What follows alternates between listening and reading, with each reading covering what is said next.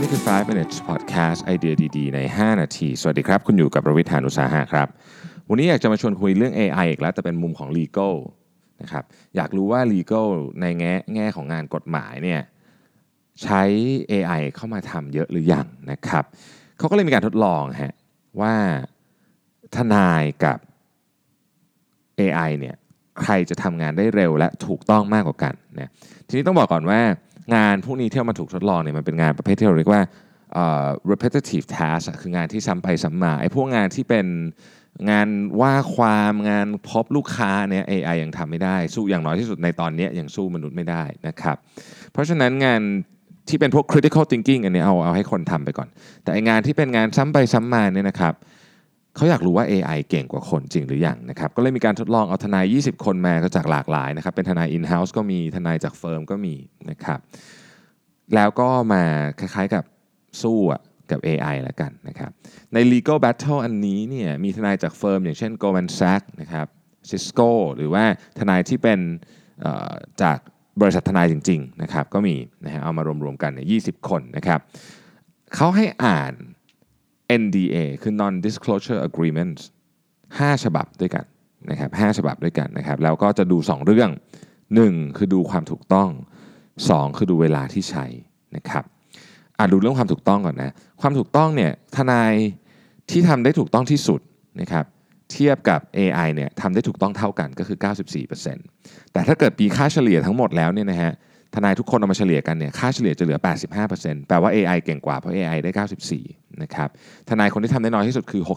67%พูดง่ายๆคือทนายที่เป็นคนเนี่ยทำได้ตั้งแต่ 67ถึง94 เฉลี่ยแล้ว 85 แต่ว่า AI เนี่ยทำได้ที่ 94%นะครับอันนี้คือความถูกต้อง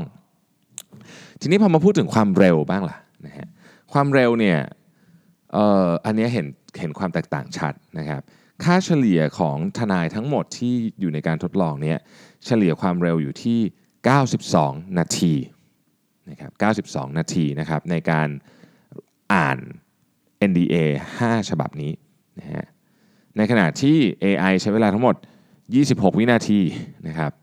เร็วกว่ากัน 212 เท่า อันนี้คือของค่าเฉลี่ยของทนายนะ แต่ถ้าเกิดเอาทนายคนที่เร็วที่สุดเนี่ยก็คือ 51 นาที ก็ยังเร็วกว่าเป็นร้อยเท่าอยู่ดีนะครับ คนที่ช้าที่สุดใช้เวลา 156 นาที พูดง่ายสรุปให้ฟังอีกครั้งก็คือว่า เวลาของการอ่านเนี่ย AI นี่เร็วกว่าเยอะมาก เร็วกว่า 200 กว่าเท่านะครับในการอ่าน NDA ขอเน้นครั้งว่านี่ไม่ใช่อนาคตนะฮะนี่คือของที่เกิดขึ้นแล้วในปัจจุบันเนี่ยทีนี้แล้วไงต่อนะฮะสำหรับ legal work เนี่ย McKinsey เขาคาดการไว้ว่า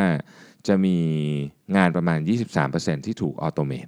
นะครับส่วนงานประเภทเนี่ยอย่างที่บอกครับเจอลูกค้าไปว่าความเนี่ยอันเนี้ย AI ยังคงทำไม่ได้ อย่างน้อยที่สุดก็ยังทำไม่ได้ในตอนนี้นะครับ m c k เคนซี่ก็ยังคาดการต่อว่าธุรกิจ AI เนี่ยอาจจะขยายเร็วกว่าที่คิดนะครับในปี 2018 เนี่ยธุรกิจ AI อยู่ที่ 1.2 trillion US ดอลลาร์นะครับ 1.2 ล้านล้าน จะขยายเป็น 3.9 ล้านล้านในปี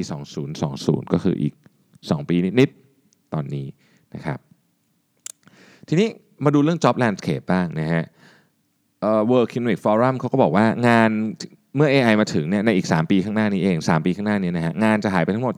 75 ล้านตำแหน่ง และเพิ่มขึ้นมา 133 ล้านตำแหน่ง แต่ไม่ใช่ว่า 75 ล้านเสร็จแล้วจะมาทำใน 133 ล้านได้เพราะว่าสกิลมันคนละเรื่องเลยนะครับผมไล่ให้ฟังนะครับว่า top 10 emerging skill คืออะไรบ้างนะฮะ data analyst data analyst กับ data scientist อันดับที่ 1 อันดับที่ 2 AI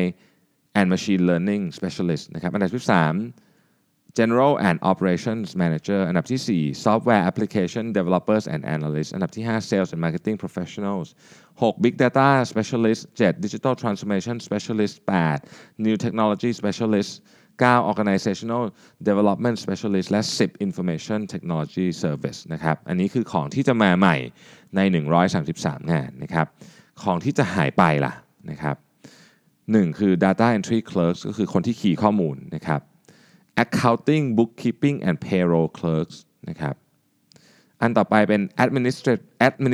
administrative and executive secretary นะครับสี่คือ assembly and factory workers 5 คือ client information and client service workers นะครับ6 business service and administration managers 7 accountant and auditors 8 material recording and stock keeping clerks 9 General and Operations Manager นะครับ แล้วก็ 10 นะฮะ Postal Service Clerk นี่ยคืออันนี้มันเป็น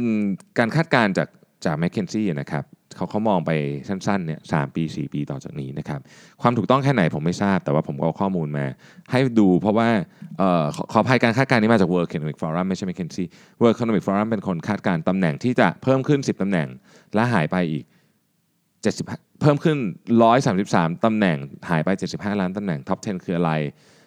ทางของทั้งสองฝั่งนะครับดังนั้นเนี่ย